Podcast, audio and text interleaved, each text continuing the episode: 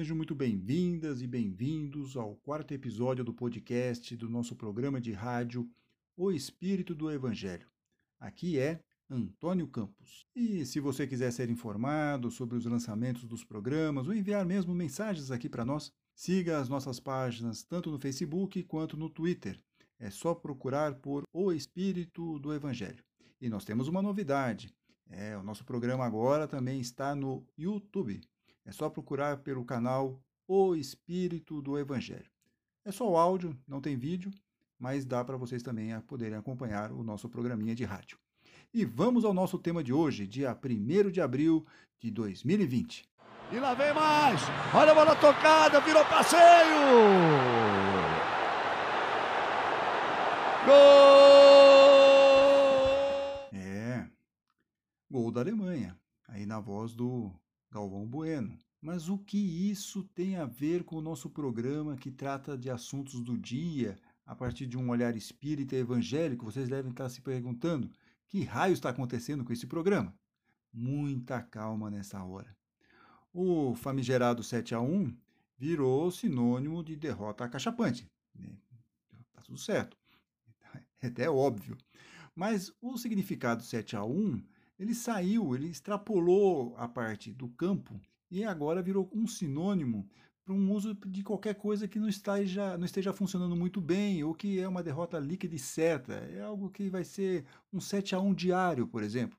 E algo que não está ornando muito bem e você pega e fala e usa isso como um sinônimo para mostrar que a derrota é líquida e certa. E é justamente essa sensação que nós temos ao olhar à nossa volta e perceber que o mal está vencendo o bem por 7 a 1. Temos essa sensação, essa percepção. E olha, longe de mim querer dizer que a Alemanha é o mal, a seleção da, de futebol da Alemanha. O Brasil é que não jogou nada naquele dia lá no Mineirão, né? convenhamos. Mas essa sensação que o mal está vencendo de goleada é um fato. Vamos ouvir no programa de hoje o que, que o Espiritismo e o Evangelho estão nos ensinando, nos ensinam sobre esse tema a partir do próximo bloco.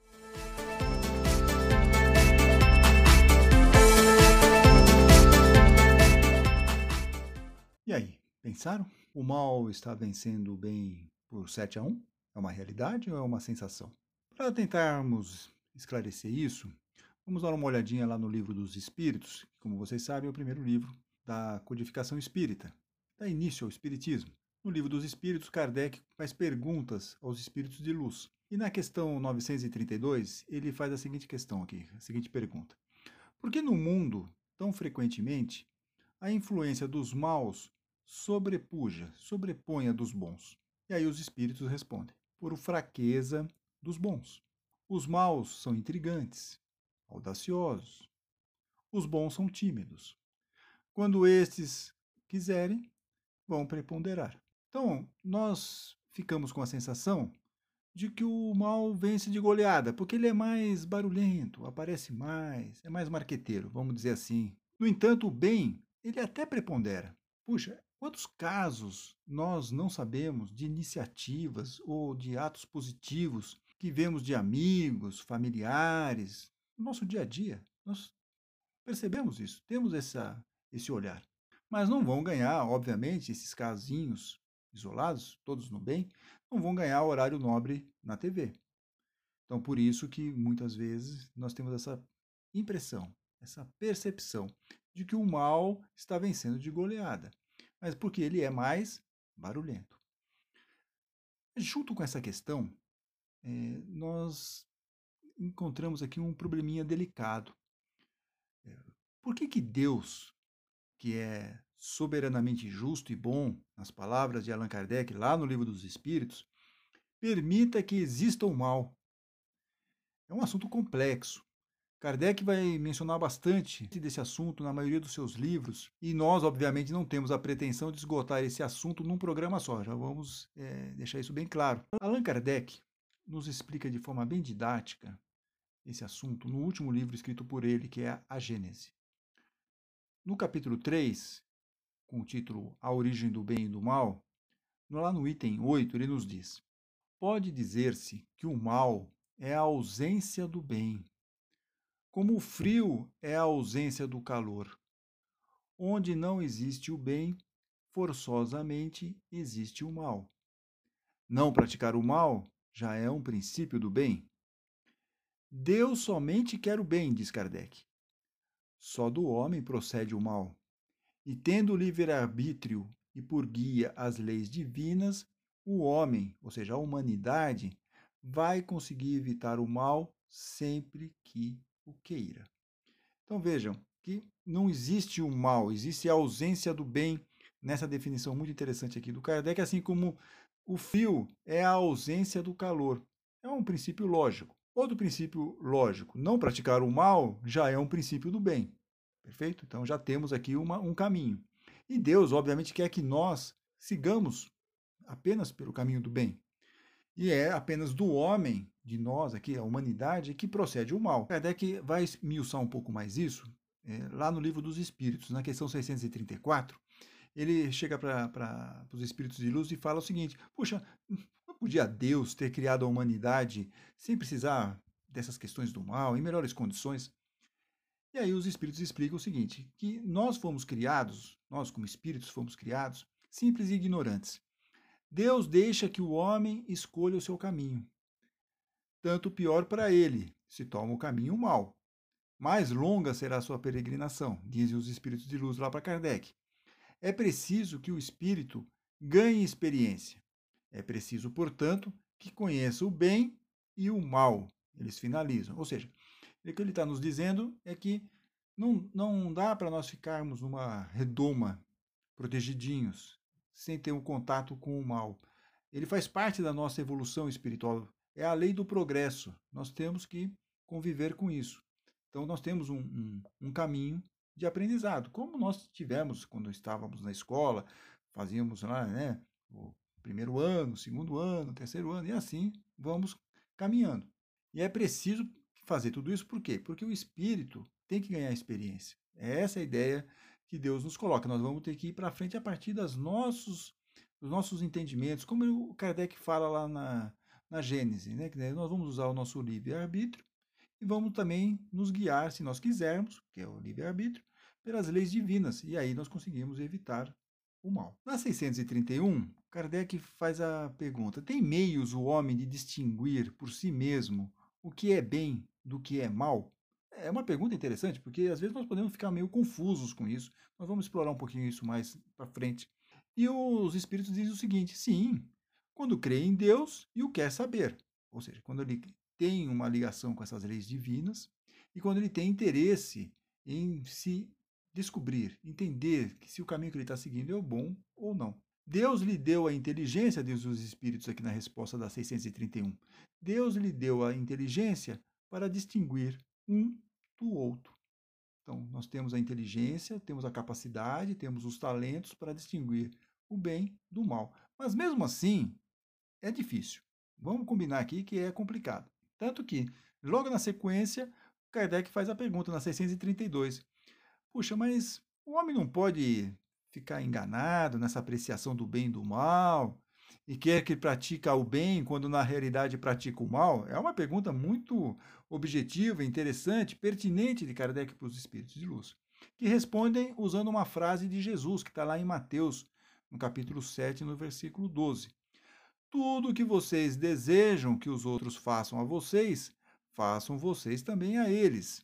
Tudo se resume nisso.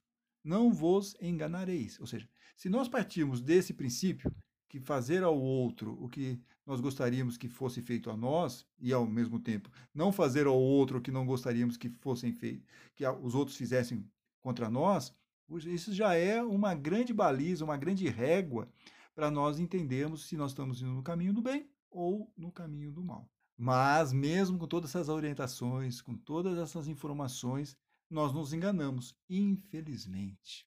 Nós conseguimos detectar o mal em desastres naturais, né, catástrofes, tsunamis, ou é mesmo essa questão aí do coronavírus. É um desastre. Nós conseguimos ver, puxa, tem um. Parece que tem um mal atacando. Ou em comportamentos homicidas. Alguém que vai lá, mata um, um sujeito e tal. A gente vê que é um comportamento que é, não é muito ligado ao bem. Nós temos uma certa dificuldade, no entanto, de enxergar o mal em nós mesmos. Nós nos enganamos. Nós achamos que o mal só está naquelas questões assim que são mais evidentes, mas nós não conseguimos enxergar internamente. Aí vocês vão fazer a pergunta: como assim, Antônio? Eu não faço mal. Olha, talvez vocês sejam espíritos elevados, estão aqui ouvindo o nosso programa, né? já é um bom indício isso de elevação espiritual, está aqui ouvindo o nosso programa. Realmente pode ser que vocês estejam mais perto da perfeição, da perfeição moral. Mas vamos lembrar que nós ainda estamos aqui na Terra, que não é um planeta é, de espíritos perfeitos. Né? Nós estamos aqui ainda no nosso planetinha, ainda não passou da tal da fase de provas e expiações. Podemos, cada um de nós aqui pode estar num grau de evolução, podemos estar até um pouquinho mais perto da nossa evolução espiritual, mas ainda tem umas questõezinhas a acertar. Caso contrário, não estaríamos aqui na Terra. O Alexandre Caldini, que é o autor do livro A Vida na Visão do Espiritismo, ele nos fala no, no, no capítulo Propagando o Bem, ele dá um exemplo para nós de vida real, para nós entendermos um pouquinho mais essa questão do mal. Quando que nós podemos estar praticando mal sem percebermos? Ele fala o seguinte: Olhemos o nosso comportamento. Quem de nós não gosta de uma fofoquinha? Sabe aquele desastre horroroso na estrada? Pois é. Quem resiste a dar uma olhada? Isso nos diz aqui o Caldini. Agora bateu, né? Puxa, tudo bem, não estou dizendo que vocês são fofoqueiros e nem que vocês gostam de ficar vendo é, casos na, de acidentes na estrada. Não é isso. Mas tudo aquilo que nos leva a uma questão mais negativa, seja de comportamento, seja de, de, de, um olhar, nós estamos praticando mal, sem que nós percebamos. E além desses itens mencionados por Caldini, tem outros tantos aí que nós poderíamos colocar aqui. É, por exemplo, compartilhar notícias falsas. Isso é o bem ou é o mal? Nós estamos lá, estamos fazendo. Não vocês, eu estou falando que o mundo faz, vocês não necessariamente. Discutir com parentes lá no grupo do WhatsApp, ficar aquela discussão infindável. Bloquear amigo nas redes sociais. Ou coisas assim, mais pitorescas, ficar julgando o comportamento das pessoas, fulano é assim, assado, como pode ter feito daquele jeito, não sei o quê. Tudo isso também nos conduz ao mal, nos desestabiliza emocionalmente. Pode nos desestabilizar, porque às vezes nós ficamos com raiva, com ira, quando vemos algo que não nos incomoda, e também pela nossa reação, nós podemos desestabilizar o outro. E isso é o bem ou é o mal? Como diz uma atenta ouvinte do nosso programa, a Daniela, tudo isso contribui para uma escalada cada vez maior de perturbação. Ficamos totalmente abalados, baixa nosso padrão vibratório, e aí isso nos conduz ao mal. Se somos assim, precisamos mudar. Né? É uma oportunidade que está sendo dada para nós para melhorarmos, como disseram lá os espíritos de luz a Kardec. E aos poucos, cada um de nós vai evoluindo espiritualmente, caminhando mais nessa direção do bem. Né? Porque, como você se lembra, o mal está dentro de nós. Então nós temos que tirar esse mal, mas temos que evoluir com isso. A partir do que? Do nosso livre-arbítrio e nos conectando com as leis de Deus. Mas para isso, tudo isso, nós temos que ir atrás de quem? Do ego do nosso ego. Veja, o ego é um problema. É esse ego descontrolado, esse ego que faz com que nós é, queiramos ter razão em tudo, o famoso bateu e levou, não leva o desaforo para casa, tudo isso está dentro dessa ideia de desestabilização, de baixar o nosso padrão vibratório, de irmos para o caminho do mal.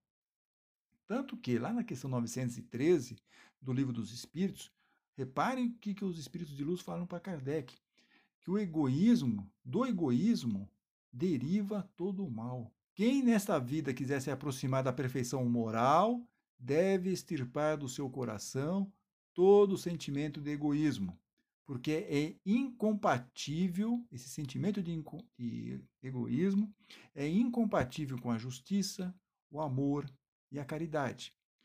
O egoísmo, dizem os espíritos de luz, neutraliza todas as outras qualidades não conseguimos colocar virtudes, porque o egoísmo, o ego absolutamente desequilibrado, nos atrapalha. E aí vem a grande questão: como podemos controlar o nosso ego, evitar o mal e conseguirmos, obviamente, caminhar no bem? O Evangelho nos traz alguns ensinamentos interessantes sobre isso. Qual será a passagem que nós vamos abordar no próximo bloco? Tem várias. Vocês gostariam de adivinhar qual passagem do Evangelho vocês acham que pode nos ensinar aqui sobre essa questão de caminharmos no bem e evitarmos o mal. No próximo bloco.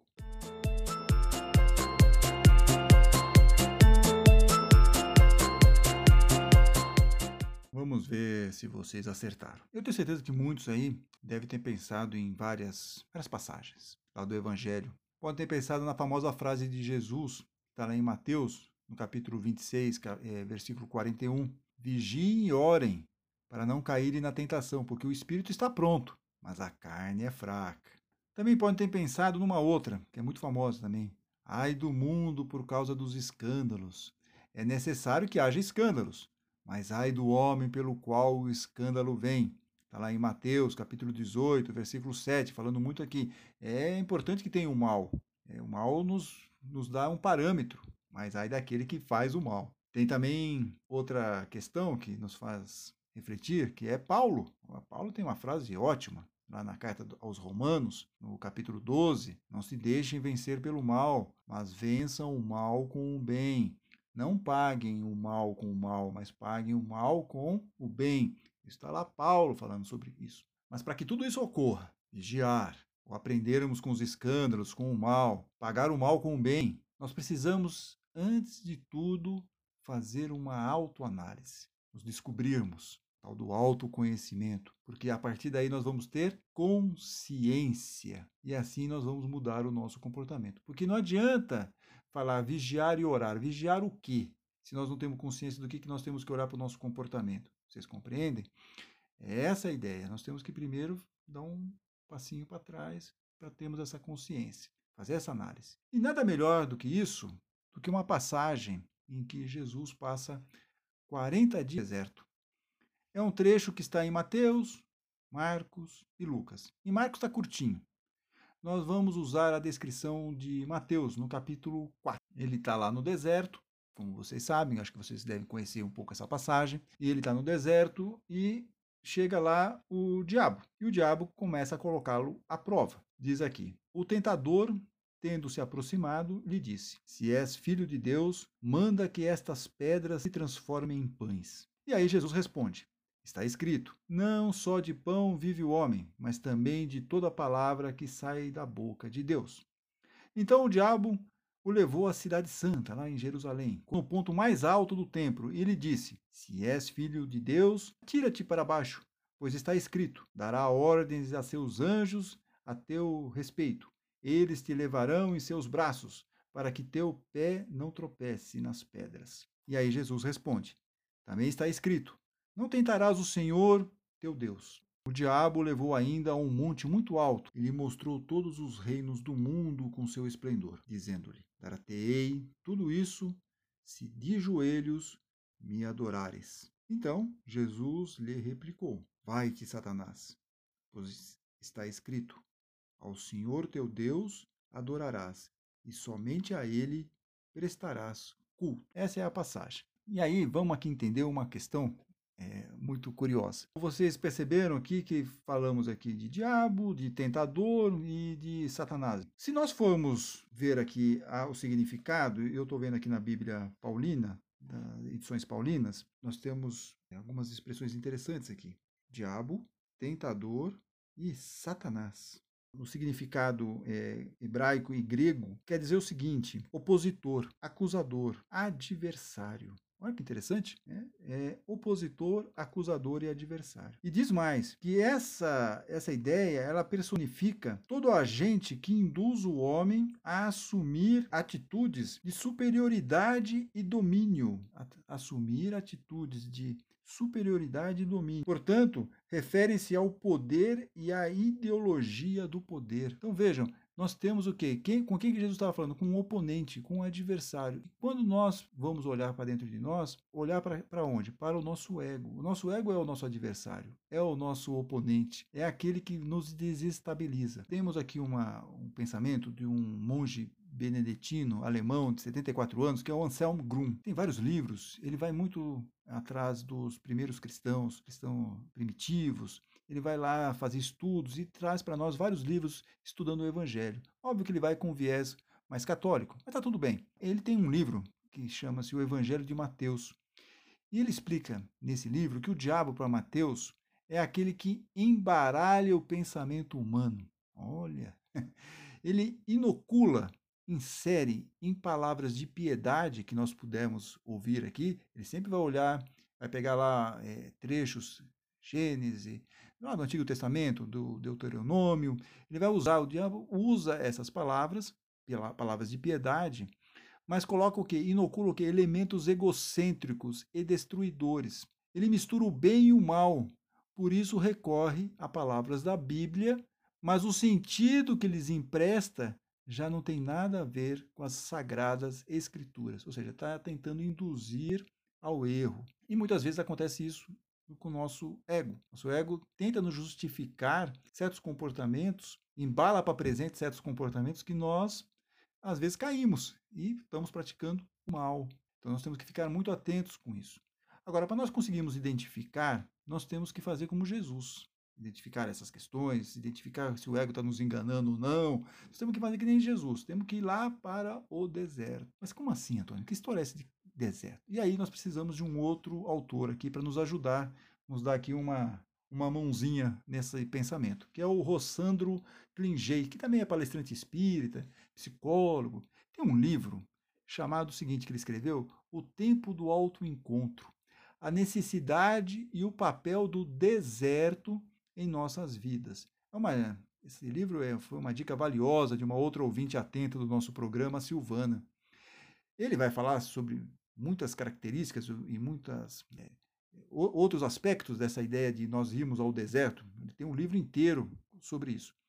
Mas aqui para nós tem um trecho que ele fala o seguinte: que ir ao deserto é uma experiência necessária e fundamental para nosso amadurecimento emocional, ao mesmo tempo que é também instrumento de transcendência para a vida, sobretudo de fraternidade, simplicidade, perdão, gratidão. Ou seja, a partir do momento que nós faz, fazemos essa ida até o deserto, que é uma experiência necessária, como fala aqui o Klingei, e, e fundamental para o nosso amadurecimento emocional. Por quê? Porque também ele vai ser um instrumento de transcendência, de evolução espiritual. E como que nós vamos conseguir isso? Sobretudo pela fraternidade, simplicidade, perdão e gratidão. Naquela questão, lá naquele trecho que nós falamos agora há pouco, do livro dos espíritos, falando sobre o ego, que o ego destrói tudo, os espíritos de luz também falam que tem um antídoto para isso, que é o quê? A caridade.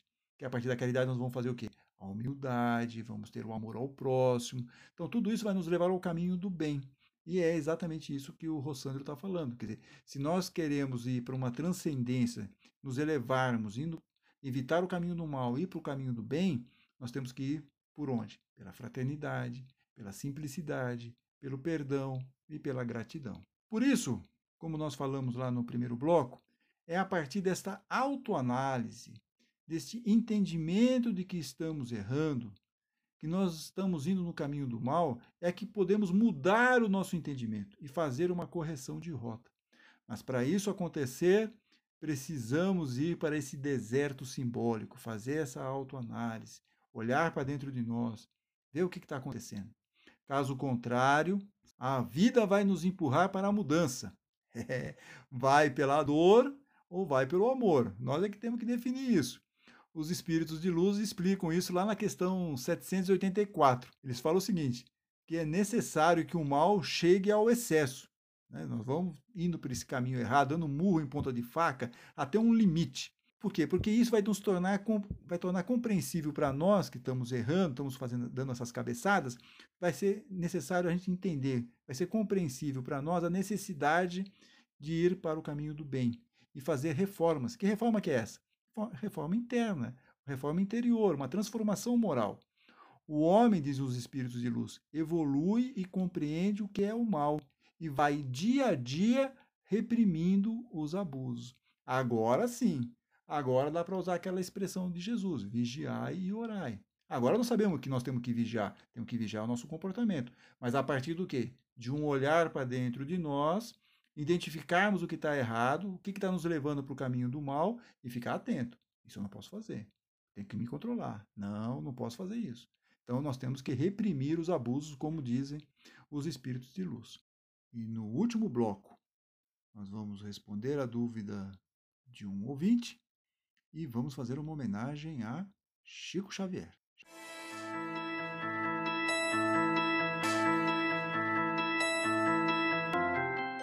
Voltamos para o último bloco no nosso programinha O Espírito do Evangelho. E você pode enviar aqui as suas mensagens, os seus comentários, as suas perguntas. Como fez aqui um atento ouvinte do nosso programa, que pede para não ser identificado, até por motivos óbvios, vocês vão perceber, porque ele faz a seguinte pergunta para nós assim: como que ele evita de fazer fofoca? Como que ele pode se controlar para não compartilhar fake news ou ficar brigando nas redes sociais? Enfim, ficar aí no caminho do mal. Essa é a pergunta e por isso que ele pede para não ser identificado, porque é muito chato a pessoa se identificar como fofoqueiro ou disseminador de fake news. E aí, para esse nosso ouvinte querido anônimo, nós podemos usar a ideia das peneiras, que é um, um, conceito muito bacana, que diz o seguinte, que se nós temos aqui alguma dúvida sobre o que nós vamos falar ou como nós vamos nos comportar, nós deveríamos passar pelas três peneiras antes de executar o ato. Então, a primeira peneira é a verdade. O que você quer me contar dos outros é um fato? Caso tenha ouvido falar, mas não tem certeza da sua veracidade, a coisa deve morrer aqui mesmo. Aí vamos para a segunda peneira. Suponhamos que seja verdade. Deve então passar pela segunda peneira, a bondade. O que você vai contar é uma coisa boa? Ajuda a construir ou destruir o mundo, a fama do próximo? É, questões a serem colocadas. Já falamos aqui sobre a primeira peneira, que é da verdade, a segunda peneira é a bondade. Agora vamos para a terceira e última peneira. Se o que você quer contar é verdade e é coisa boa, deverá passar ainda pela terceira peneira, a necessidade. Convém contar? Resolve alguma coisa? Ajuda a comunidade? Pode melhorar o planeta?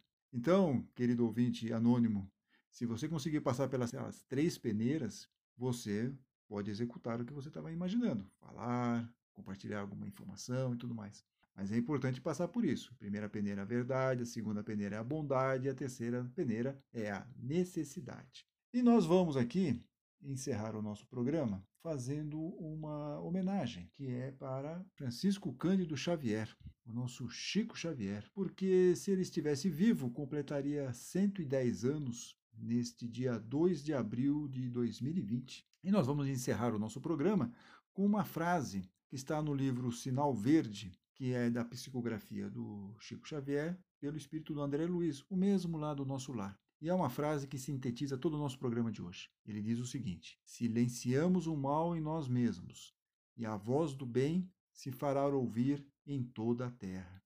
Então veja que interessante, que nós estávamos falando lá que o mal era muito barulhento. Vamos silenciar o mal em nós mesmos.